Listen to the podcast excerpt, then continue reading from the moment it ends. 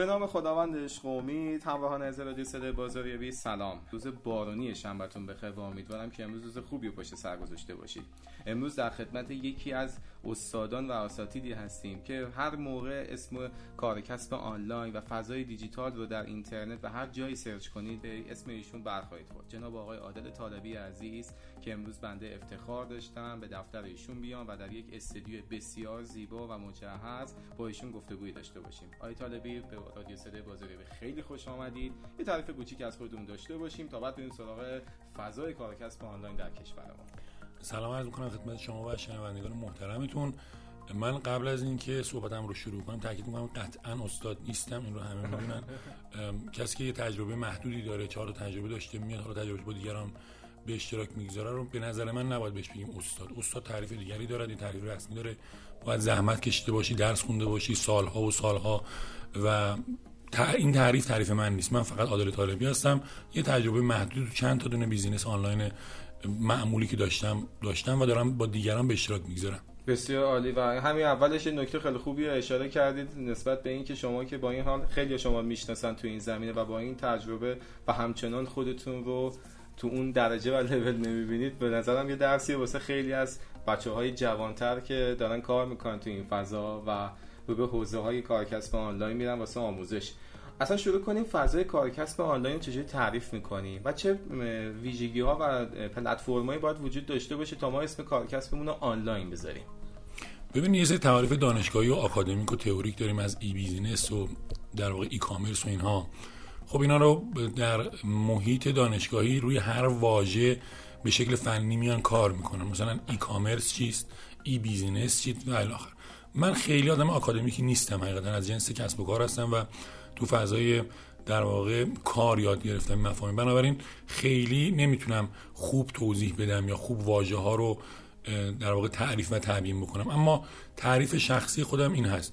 هر وقت ما برای اینکه به در واقع اهداف کسب و کارمون برسیم از فضای دیجیتال و ابزارهای موجود در اون استفاده بکنیم در واقع کسب و کارمون رو در فضای آنلاین انجام دادیم. یعنی کار و کسب آنلاین تعریف من اینه.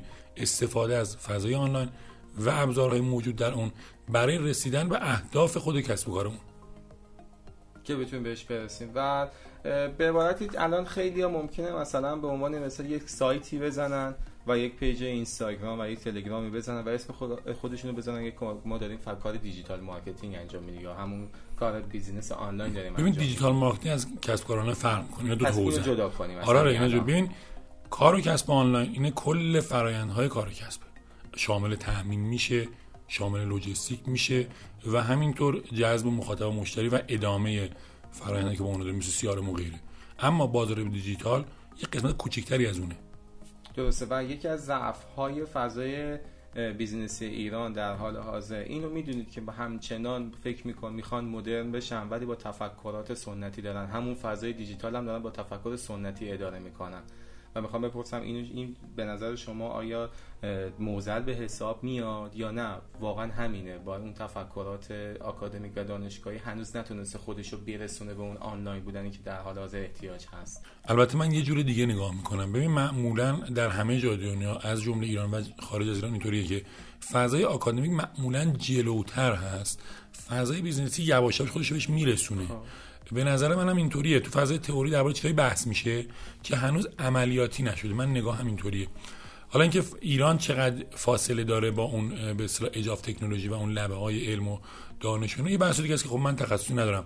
افرادی که می‌تونم بسنجم و دقت نظر داشته باشن ممکن می‌تونن نظرات بهتری داشته باشن. اما یه نگاهی من دارم به کسب و کار آنلاین. اون این هستش که اولا یه تفاوتی قائل بشیم بین کسب و کار آنلاین یا کار و کسب آنلاین و کسب درآمد در فضای آنلاین. اینا دو تا مقوله است. ما وقتی که میگیم کسب درآمد شما مثلا کارمندی. یه جایی داری کار می‌کنی حقوقی می‌گیری یا نه اصلا یه business ی داری یه مغازه‌ای داری.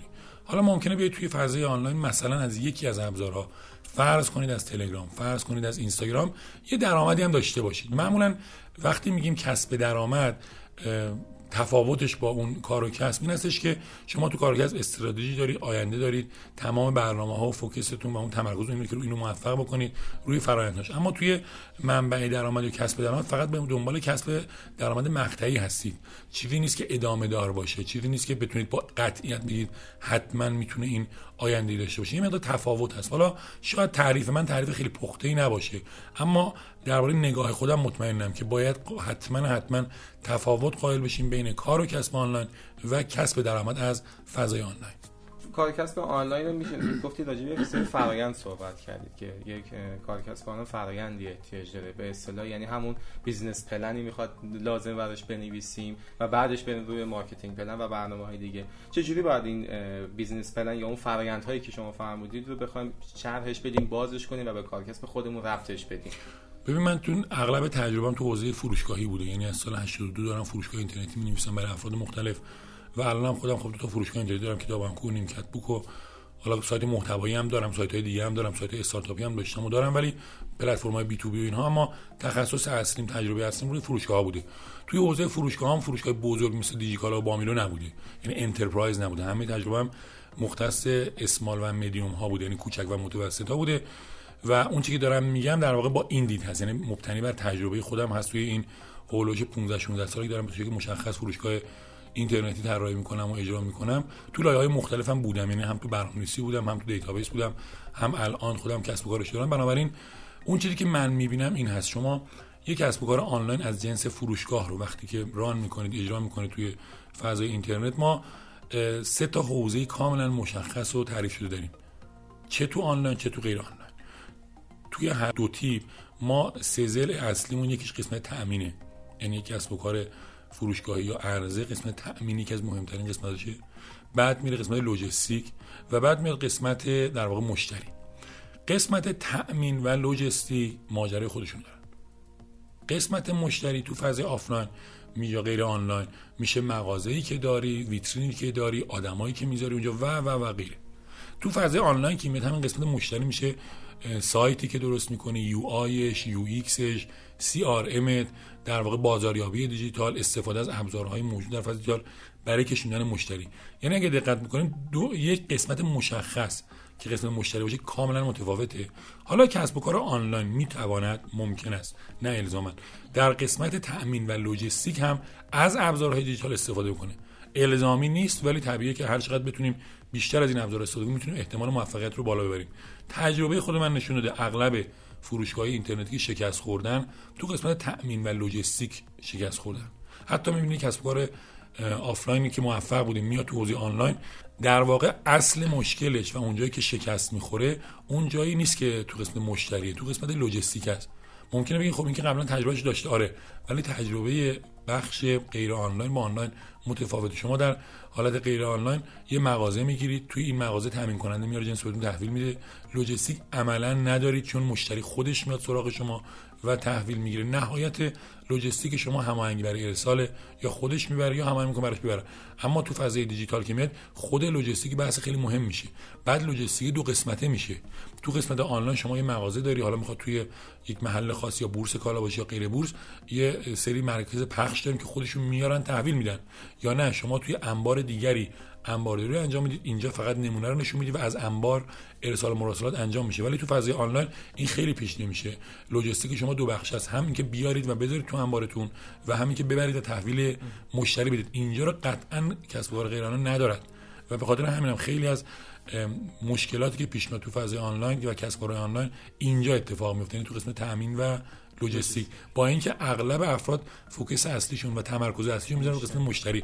رو سایت و UI و UX و غیره اون جایی که زمینشون می‌زنه این ور پشت اون بیزینس هست که زمینشون می‌زنه. در اصل ما هم داریم شاهدش هم بودیم که تو چند ماه اخیر فکر می‌کنم دیجیکالا هم دچار همین مشکل مشکل هات پیدا کرد. بله. که تامین کننده هاش یه جورایی بله زیرآبی رو کشیدن در رو کشیدن و همین اخیرا هفته گذشته بود که اومد یه حذف کرد قیمت بله و این range گذاشت. و حتی داریم می‌بینیم تو اون فضای اینقدر ای که می‌دونیم که ارزشش خیلی بالاست و یک تیم بسیار قوی داره باز هم درگیر همین موضوع شدن. حالا چه برسه به یه مشکلی ما داریم. بعضی از ماها یعنی خودم دارم میگم نه اینکه خب مطالعه زیاد می‌کنیم هر روزم مقاله های روز رو می‌خونیم case study خارجی رو می‌خونیم. بعد می‌خوایم بریم همون رو پیاده بکنیم حواسمون که باید localize ش بکنیم. الزاما تامین کننده امریکایی رو با تامین کننده ایرانی نمی‌تونه یکی بکنیم می‌دونی چرا؟ به خاطر توی امریکا که شما چپ به جنبی همچین دادگاهش سر وقت سر ضرب همچین جریمت می‌کنه جرئت نمی‌کنه اصلا پاتو در واقع کج بذاری. ولی توی ایران طرف میگه می‌زنیم میری حالا فوقش فوق چیکار کنه؟ بره شکایت کنه. بره ببینم سه سال می‌خواد بدوه یا نه. می‌دونی نه که روند غذایی ما کنده و چابک نیست. عملا فضایی رو فراهم می‌کنه و یه فرصت طلب بیان و یه کار در واقع به نظر من اشتباه رو به راحتی انجام میدن و اینجا کی خراب میشه؟ اون برنده بله. اون پلتفرمه. ما نمی‌تونیم همون چیزی که تو پلتفرم های خارجی می‌بینیم عینا بیاریم تو ایران پیاده سازی کنیم. مجبوریم localize ش کنیم با توجه به شرایط خودمون. درسته. و آیا قیاس درستی هست بخوایم کارکسب کوچیک خودمون یا مدیوم خودمون رو بخوایم با business کارکسب بزرگ مقایسه کنیم؟ بیایم به اون همه فاکتورهای اون بزرگ رو ببینیم. و بعدش بیایم توی کارکسب خودمون اجرا کنیم. ببین یادگیری از هر جایی می‌تونه اتفاق بیفته. یعنی الزام این نیست که شما حتما بری از یک کسب کار عین خودت یاد بگیری. مونتا کپی کردن یا الگو برداری ممکنه یه مقداری محل اشکال باشه. یعنی یاد گرفتن خیلی خوبه. به نظر من خود منم مثلا همین ژانویه امسال یه چیز خیلی بزرگی از آمازون یاد گرفتم. الان دارم کار می‌کنم روش که توی فروشگاه خودم بیارمش بالا. من متوجه شدم که حدود 45 روز قبل از ژانویه آمازون برام می‌دونه ایمیل فرستاد که اینا رو با 40 درصد 45 درصد 50 درصد تخفیف برام فرستاد. نگاه کردم این کتاباش خیلی آشنا بود تا آشنا نبود. بعد برای یه لحظه یه دفعه یه جرقه تو ذهنم زد. متوجه شدم که گهگاهی خب من یکی از بستگان خارج از ایران هست گهگاهی کتاب می‌گیریم و انتشارات برآیند رو داریم می‌خره برام میفرسته. یه تعدادی از کتابهایی که حتی اشتباه اد تو بسکت زده بودم و قبل از فرآیند پرداخت رفتم حذف کرده بودم توی این لیست آفرش بود. یعنی تمام کتاب هایی که من دیده بودم به یه دلیل اتو بسکت زده بودم. حالا یا مثلا پولم کافی نبود حذف کردم یا اینکه بعدا فهمیدم اشتباه اتو بسکت یه کتاب دیگه بوده شباهت اسم بوده دیلیت کردم. همه رو نگه داشته بود در تمام این مدت. ببین سفارش نهایی نشده بود فقط یه لحظه به علاوه از اتو بسکت شده بود. چند دقیقه بعد منفی زدم حذفش کرده بودم. ولی اینها رو هم حتی نگه داشته بود. و بعد 45 روز مونده به ژانویه برای من یه ایمیل میاد و برای همه اونا offer و تخفیف و غیره می‌ذاره این نشون میده که به یک در واقع سطحی از هوش در حوزه در واقع business intelligence ما میگیم رسیده که می‌تونه تمام رفتارهای من نگه داره و delete نمی‌کنه. الان این جمله که من میگم برید بپرسید. تو ایران نداریم همچین چیزی. من تو خارج از ایران فلیپ‌کارت رو آنالیز کرده بودم. سایت های دیگر رو همیشه نگاه می‌کنیم تو کارمون هست. من همچین چیزی رو ندیده بودم و برای اولین بار توی آمازون دیدم. حالا آیا اشتباهی که من از این یاد گرفتم و حالا می‌خوام توی حوزه نه خیلی هم خوب. پس من یه business خیلی کوچولوی یه فروشگاه کتاب خیلی کوچیک اونم تو حوزه خیلی خاصی از کتاب یعنی کتاب کودک و نوجوان دارم.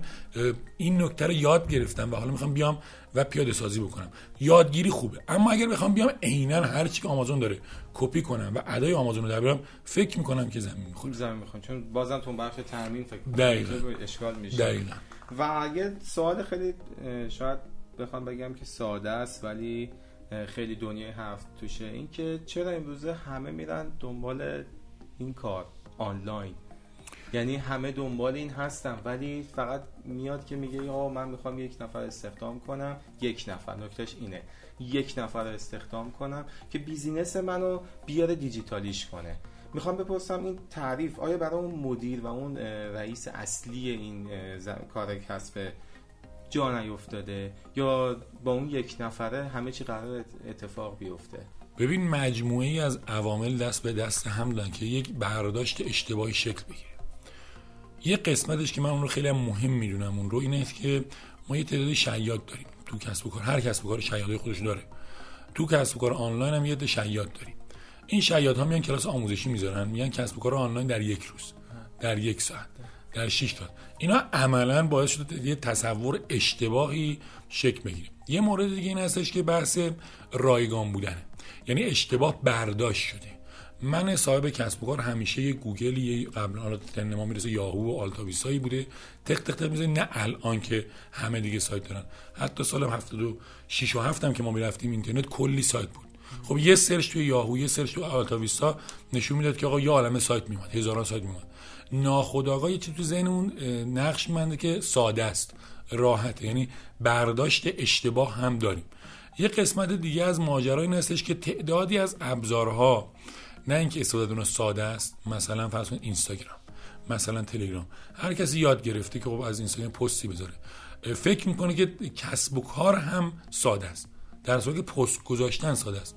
پست گذاشتن به معنی کسب کار نیست. یه قسمت دیگه از اشتباه این است اشتباه دیگه ربطی به آنلاین و آفلاین نداره. دیگه همیشه می‌دونیم. میگن آقا business یه کوه یخه. شما فقط ده درصد نوکش می‌بینید. اون زیر کلی دنیایی هست که ما نمی‌بینیم. تو فضای آفلاین هم همینو داریم. تو یارو که می‌بینی توی مغازه تو حجره داره طرف میگه آره رفته زیر پله گرفته الان نمی‌دونم توی فلان جا خونه. بابا لامصب این تا اونجا برسه سالها پادویی کرده کلی ارتباطات داره. در واقع اون زیر پله کار نمی‌کنه.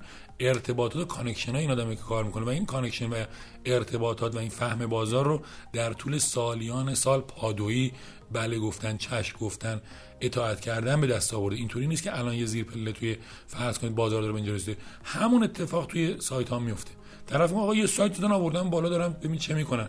درست شد. اون اشت برداشت های اشتباهی ملغمه به نظر من منجر به این برداشت اشتباه شده. واقعیت اینه که بیزینس بستگی داره به در واقع پارامتر خیلی خیلی مختلفی. مثلا من یه مجموعه 26 قسمتی فایل صوتی ضبط کردم به اسم استراتژی ورود به بازار. در کسب کار آنلاین. مثلا شماره دو یادمه خانومی بود می‌خواست بره یه سایت بزنه هتل رو معرفی کنه. بعد میگه راحت دیگه طالبی عکس هتل رو از اینترنت پیدا می‌کنم چهار تا متن می‌نویسم می‌زنم میره. بعد اونم من شرط دادم گفتم ببین وقتی ما تحلیل استابیلیتی می‌کنیم این پارامتر رو در میاد مشخص میشه ما رقیب بسیار قدرتمند داریم یا آقای هم به اسم پورتر داریم پنج نیروی رقابتی رو تعریف کرده بعد این هتل ها عادت کردن به اینکه رایگان اطلاعاتشون رو دیگران معرفی بکنن. تو چجوری می‌خوای سال 500 هزار تومان از هتل بگیری که خودشون تو سایت تو بذارن؟ در صورتی یه عالمه سایت ایرانی و خارجی داریم که دارن این کارو براش رایگان انجام میدن. گفت خب بس منم میرم رایگان انجام میدم. گفتم خیلی خوب. چند هزار تا هتل داریم؟ مثلا فرض کنید هزار تا دو هزار تا پنج هزار تا.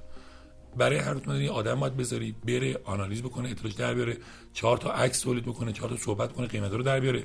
این آدمو قانع بکنه به تو پنل. روز اول قانع نمیشه کرد ما باید خودمون اطلاعات وارد کنیم. حساب کردیم همین کار ساده ای که این فکر می‌کرد یه نفره تو خونه می‌تونه انجام بده یه بودجه حدود حالا پارسال بود ضبط کردیم اینو فکر کنم. آره پارسال حدود 5 تا 8 میلیارد تومان هزینه درجاست. برای شروع تازه نه برای ادامه. اینه که خیلی از افراد این رو نمی‌بینن یعنی این اتفاقات رو نمی‌بینن. حالا من همیشه این مثال رو می‌زنم. مثال خوبیه. ما یه آقای داریم به اسم مولوی. فرد بسیار بزرگی بوده. دفاتر مختلفی داره. دفتر پنجم شعر پنجانوش شعر خیلی مهمی به نظر من کاملا میچسبه به کسب کار آنلاین. کسایی که فکر می‌کنن کسب و کار رو یک روزی تو فضای آنلاین میشه راه انداخت بد نیست یه سری به مولوی بزنن. دفتر پنجم شعر پنجانو اگه اشتباه نکنم ماجرای کنیز و خاتونه. درسته. پس ایشاله که همراهان ما یادش کرده باشن دیگه. دفتر پنجم شهر پنجانو و بیایم به جبه این دوره ها و ویژگی های کلاس ها صحبت کنیم.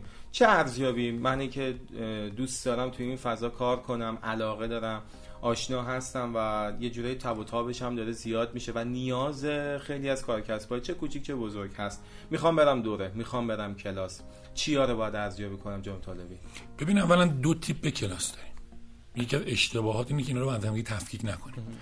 یک سری کلاس باید داشته باشیم. نمیگم داریم یا نداریم. میگم یه سری کلاس باید باشه که به یک صاحب کسب و کار نشون بده که یک business آنلاین رو چگونه می‌تونه مدیریت بکنه و چگونه می‌تونه راه اندازی بکنه و چگونه می‌تونه هدایت راهبری بکنه و نگه داره.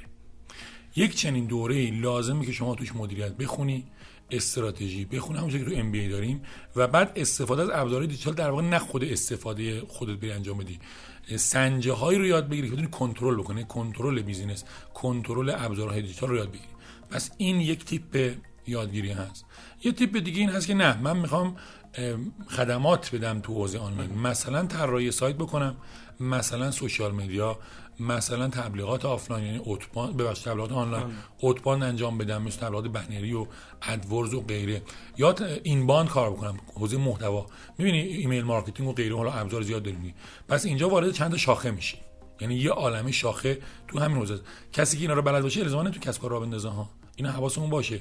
کسی که social بلد است کسی که چه می‌دونم SEO بلد است طراحی سایت بلد است content بلد اصلا فرض این که نمیشه همه یعنی همه رو بلد باشی. ولی اگر همه رو هم بلد باشی نمی‌تونی که چون اون ولی کسب کار تازه همه اینا رو بلد باشی یکی از رؤوس اون business رو شما یاد گرفتی که فقط قسمت مشتری است.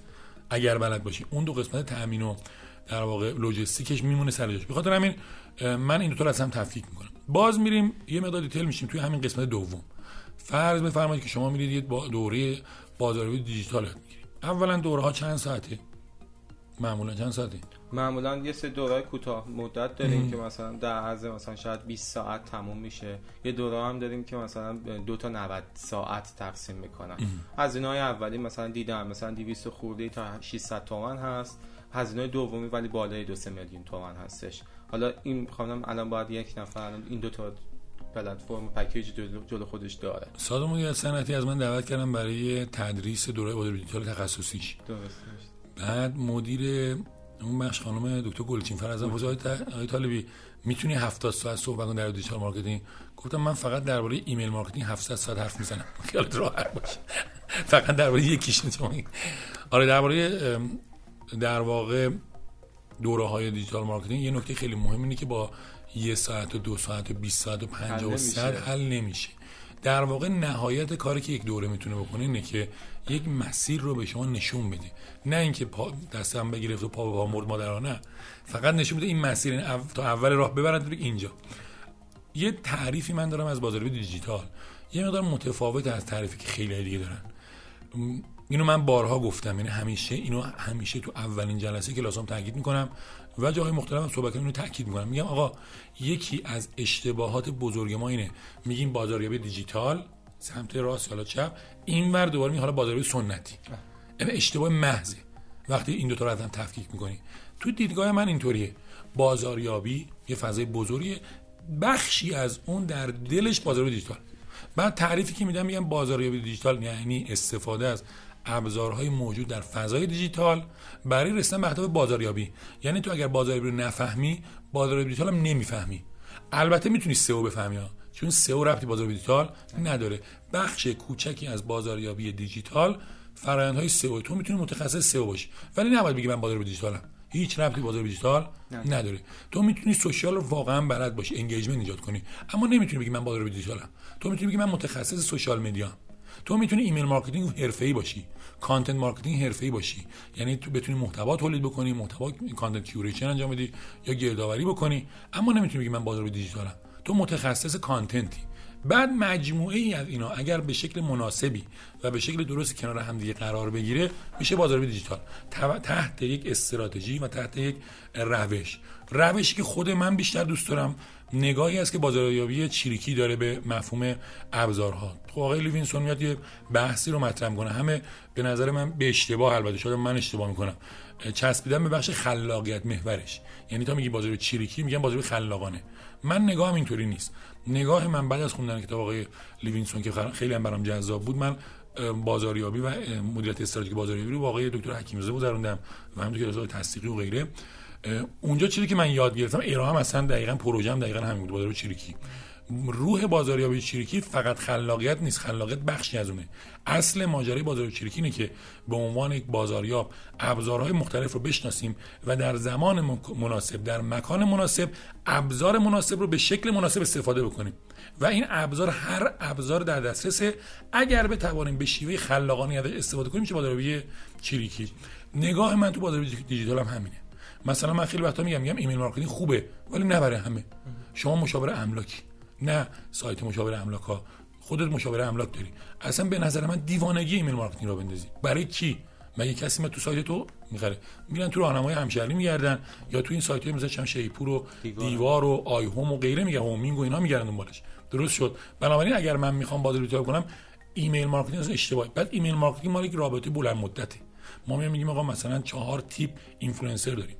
expert influencer رو داریم positional influencer رو داریم خدمتتون عرض کنم instinct influencer رو داریم و celebrity influencer رو داریم. من توی expert و instinct می‌تونم استفاده کنم. اصلا تو حوزه املاک این دو دست خیلی مهم نیستن این دو حوزه. expert هاشون که از ایمیل استفاده نمی‌کنن. expert های املاک. و instinct هم این موضوع موضوع جذابی براشون نیست. موضوعات دیگری برای اونها اهمیت میشه. پس email marketing اینجا اهمیتی به نظر من نداره. حالا ممکن اشتباه کنم ولی به هر حال موقعی ما استراتژی تدوین کنیم email marketing رو حذف می‌کنیم. content marketing به طور خودکار حذف میشه. اما social اهمیت ویژه‌ای پیدا می‌کنه. نگاه کن این دیدگاه چریکیه چریکی که میاد مثل چریکی که کار می‌کنه. میاد ابزارا رو میچینه جلوش. میگن باید بری این هدف رو بزنی میگه خیلی خوب اینجا آر می‌خوام با یه چاقو.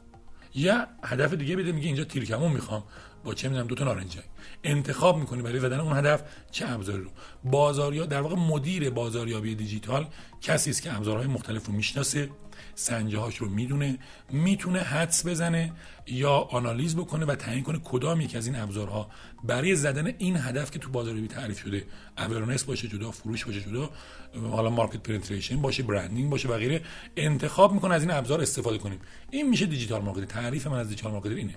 کسی که همه اینها رو نه استاد باشه می‌شناسه می‌دونه کجا تاثیرگذاریشون بیشتره سنجه هاش چیاست چگونه می‌تونه کنترل بکنه چگونه باید شروع بکنه roadmap تعریف کنه و بعد هر قسمت رو به متخصصش بسپره.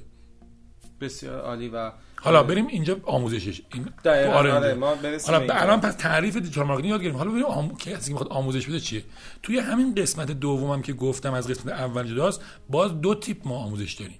شما یه آموزشی باید داشته باشی که مثلا تو مدیر ما این کارو داریم می‌کنیم اومدیم گفتیم آقا من مدیر digital marketing تربیت می‌کنم. این مدیر تو 90 ساعت باید بیاد بفهمه ایمیل چیست یه بار اجرا کرده باشه. نمی‌خوام استاد باشه ولی اجرا کرده باشه. inbound رو باید بشناسه. content creation رو باید بشناسه. content production رو باید بشناسه. content curation رو باید بشناسه.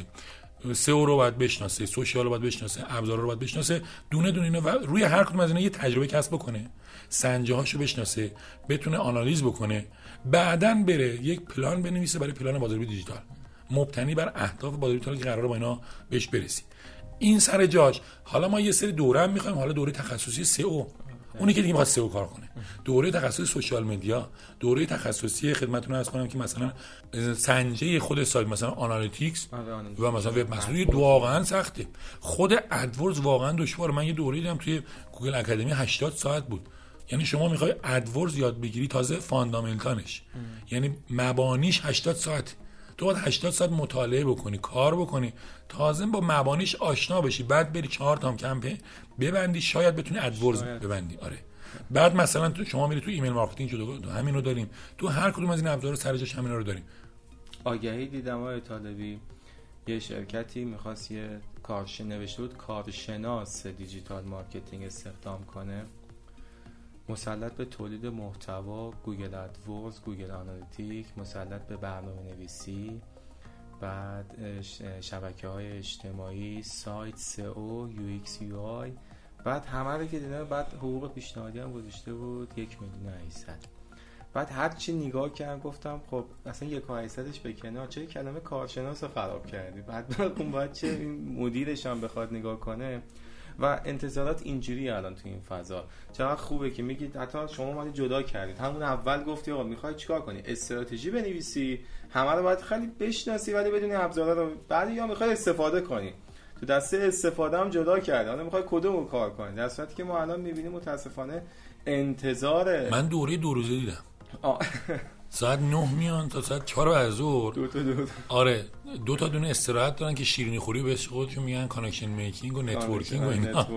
آره بعد یه یه ساعت هم ناهار و جوجو با همدیگه دور همدیگه بزنن.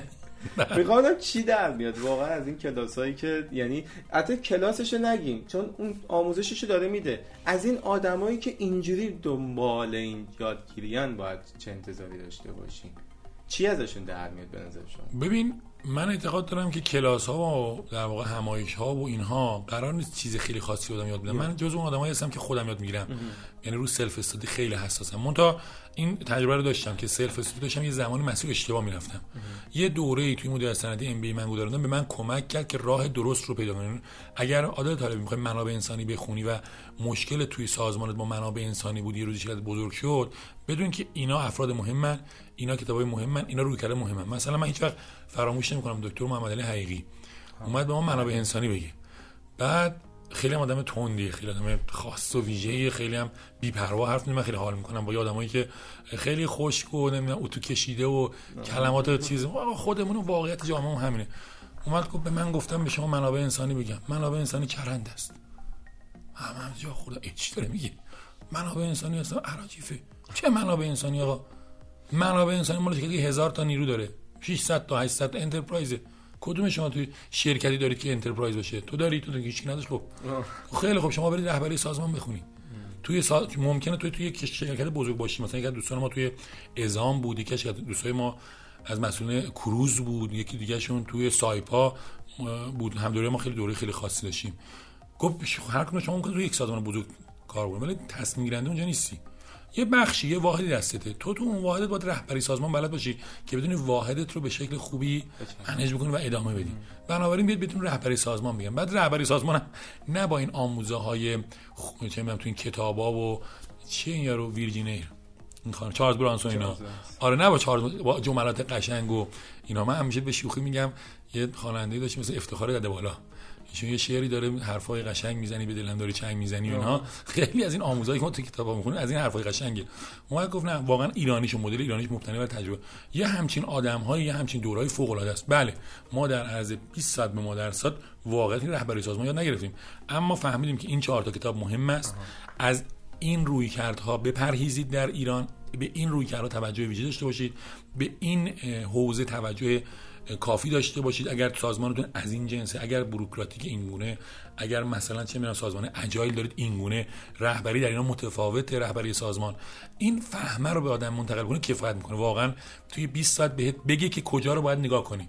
یه خدای بیامرز آقایی بود یاد اسمش یادم رفت آقای نوزری می‌گفت از کی بپرسم؟ یادت مسابقه آره. هفته بود می‌گفت از کی بپرسم؟ آره.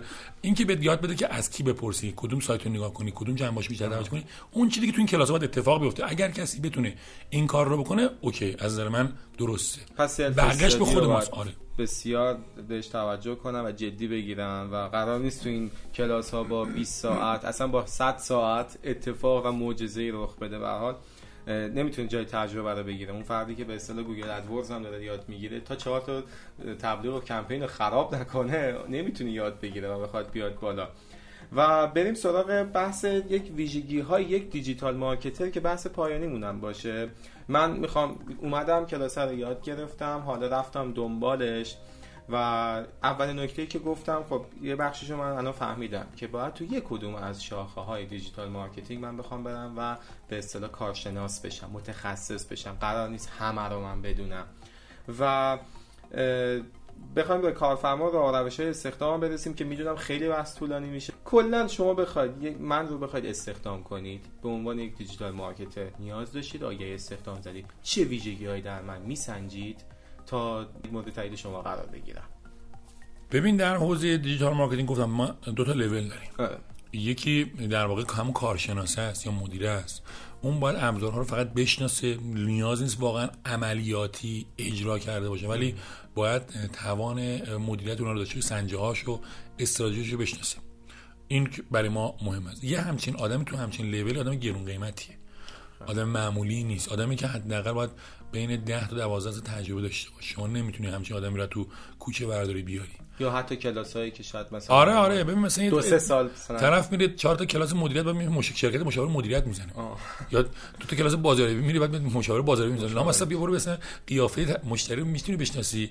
یه زمان یادم میاد از ما ما رو تو همین دوره مدیریت صنعتی بازاریابی ما رو مجبور کردن دست فروشی کنیم بعد گفتش که همون اتفاقی که موقعی ده هزار تومان می‌خوام بهتون بدن تو بدنشون اتفاق میفته توی زبان بدنشون توی اون تعاملات توی قرارداد 100 میلیون 10 میلیاردی و 10 میلیون هم میفته همونا با یه شکل دیگه و یه level دیگه تو باید اینجا بلد باشی آقا 10000 تومان دست مردم بگیری بعد بیای مثلا چه درباره به دیگران مشاوره بدی که چجوری پول در بیارن. تو اگه خودت بلد نیستی پول در بیاری چجوری می‌خوای به دیگران یاد بدی پول در بیارن؟ توی هم حوزه در واقع digital marketing هم به نظر من همینه. آدمی که باید این حوزه رو کار می‌کنه باید تجربه کافی داشته باشه تو حوزه‌های مختلف آزمون خطاشو کرده باشه و بعد بیاد به دیگران خط بده. توی حوزه فنیش نه. من می‌خوام انتخاب کنم مثلا میگم من سئو کارم. خب وقتی که سئو کار میگم اصلا میگم چی رو سئو کردی؟ بعد میگم فرایندات چیا بوده؟ خروجی بده. مثلا یه بار یه نفر گفتش از من پرسید که آقا شما فلانی رو می‌شناسی من می‌خوام برم دوره سئوش گفتم والا نمی‌شناسم. ولی ببین اسمش تو گوگل بزن. زد. گفتم اسمش مثلا می‌بینی؟ گفت نه. گفتم کسی خودشو بلد نیست SEO بکنه چجوری می‌خواد به تو SEO یاد بده؟ معتقدم. حالا ممکنه یکی بگه اشتباه می‌کنه. باش. حرف تو درست ولی آدمی که توی امروز روز در سال 2018 که personal branding یکی از بحث‌های بسیار مهمه و الان corporate brand ها وابسته به personal brand ها میشن تسلا ها با ایلان ماسک ها میان بالا اپل ها با استیو جابز ها میان بالا. مایکروسافت ها رو با بیل گیتس. و دخترش و زنش و خیلیش نگه میدارن بالا و بقیه شرکت ها این اتفاق داره میفته. نمی‌تونی بگی من SEO کارم personal brand ندارم. نمی‌تونی بگی من social media کارم personal brand ندارم. نمی‌تونی بگی من مدیرم personal brand ندارم. واقعیت اینکه دنیا داره عوض میشه و به این سمت میره. بنابراین حالا بقیه هم بتونید روش ان قلت بیارید. درباره SEO نمی‌تونید با من بجنگید. من روی حرف خودم وایمیسم کسی که می‌خواد SEO یاد بده خودش باید خودش رو SEO کرده باشه. کسی که می‌خواد بیاد برای من social media کار کنه social media خودش باید موفق باشه. نمی‌تونم من کسی رو استخدام کنم که میگه من social media بلدم. و برای business کار می‌کنم. و بعد خودش رو نتونه به خوبی تو social media present بکنه. میگه من اعتقاد ندارم. من page شخصی مثلا چیز خیلی جالبه دیگه. من این در تضاد آره من نمیگم غلط میگم یا درست میگم. ولی عقیدم اینه که آدم خودش برای خودش بهترین کار انجام میده. و باید بهترین کار انجام بده نمیگم عالی باشه. بله یه زمانی هست مثلا میگم شما توی شرکت بزرگ کار می‌کنی خب اونجا چارت سازمانی دارید افراد مختلف در کنار هم دیگه resonance ایجاد میشه. تو می‌تونی مثلا به اون social marketer فرض کن مثال می‌زنم حالا چون بزرگه میگم اینو توی اسنپ یا تو دیجیکالا بامیلو خیلی موفق عمل کنی. دو تا گرافیست ایده های تو رو پیاده می‌کنن سه تا دونه content copywriter content تولید می‌کنن. نمی‌دونم قسمت فروش بهتر و می‌تونی بهترین خروجی رو بدی. این درسته. اما نمی‌تونی خودت رو هم معرفی نکنی. من اعتقاد دارم باید نمونه کاری رو به من ارائه بدی که من بتونم با قطعیت بگم تو خودت این کارو کردی و بهترین جا اونجایی که تو لینکدین توی چه می‌دونم اینستاگرام توی حالا فیسبوک بعد تو توییتر. من عقیدم به این هست. یعنی الان آدم رو می‌خوام بگیرم اینجا رو نگاه می‌کنم. بسیار عالی و اشاره کردی به لینکدین و جدی بگیرید. لینکدین به نظر من حرفه‌ای ترین فضایی هستش که اگر البته بذارن حرفه‌ای واقعی بمونه فکر می‌کنم حرفه‌ای ترین فضایی هستش که می‌تونه یک فردی که تو business فعاله رو کاملا بتونه معرفی کنه فارغ از تلگرام و اینستاگرام که فضاهای اجتماعی تلگرام هم به شکل ویژه خب، اونم خیلی بحث زیادی داره. چقدر کتاب اومد چقدر روش های آموزش اومد و خیلی از کسایی که من یه بار دنبال می‌کردم کسایی که داشتن یاد می‌دادن بازاریابی از طریق تلگرامو و member اشون آقای طالبی چقدر fake. یعنی قشنگ ویو هایی که می‌خورد با ممبرا با فالوورایی که داشت. خب همین تو ذوق آدم می‌زنه. میگه چرا فرض کسی که داره یاد میده جدی بگیرم. من به نظرم کسایی که دارن این فایل گوش می‌کنن باید خیلی جدی بگیرن این فضای حرفه‌ای رو خیلی ممنونم. بسیار سپاسگزارم از اینکه دعوت ما رو پذیرفتید و این بار من به اون مهمان شما بودم و خدمت شما رسیدم و بحثمون خیلی داغ هستش. خیلی بیشتر می‌تونیم روش کار کنیم. امیدوارم که بازم افتخار این داشته باشیم که در کنار شما باشیم. میکروفون رادیو صدای بازاریابی یک دقیقه در خدمت شما. هرچی دلتون می‌خواد بگید. یه زمانی من تازه کارو شروع کردم. سال 73 برنامه نویسی رو. فکر می‌کردم کسی که برنامه نویسی می‌کنه همه چیزه. یعنی برنامه. سال 82 سه برای مردم سایت می نوشتم فکر می‌کردم که منم که باعث موفق دیگران میشم. همین دیدگاه باعث شد که بارها و بارها شکست بخورم. زمانی فهمیدم که من به تنهایی همه چیز نیستم که فهمیدم که موقعی که ما از بالا به پایین میایم یعنی دیدگاه کل نگر داریم موفقیم. یکی از اشتباهاتی که من خیلی تو جوونا دارم می‌بینم چون خودم این کارو انجام دادم می‌بینم اینه که وقتی توی حوزه کوچیک متخصص میشیم خودمون رو خیلی دسته بالا می‌گیریم. فکر می‌کنم باید یه تغییر نگاهی تو این موضوع داشته باشیم. حواسمون باشه که یک business وقتی موفقه فقط به خاطر من نیست. و همینطور یه ور دیگه قضیه هم هست که کسانی که صاحب business هستن بالای business هستن حواسشون باشه که موفقیت مال اونها هم نیست. مال مجموعه چیزهای کوچیکی که به درستی کنار هم دیگه چیده شده و تعامل خوبی داره. این نگاه فکر کنم نگاهی است که الان تو ایران ما خیلی بهش نیاز داریم. تو هر دو طرف این مشکل بشه جدی من می‌بینم. بسیار عالی. سپاسگزارم آقای طالبی عزیز. بیشتر از این دیگه مصدق اوقاتتون نمیشم. همراهان عزیز ممنون از اینکه با ما همراه بودی. تا برنامه دیگر و یک گفتگوی دیگر بدرود.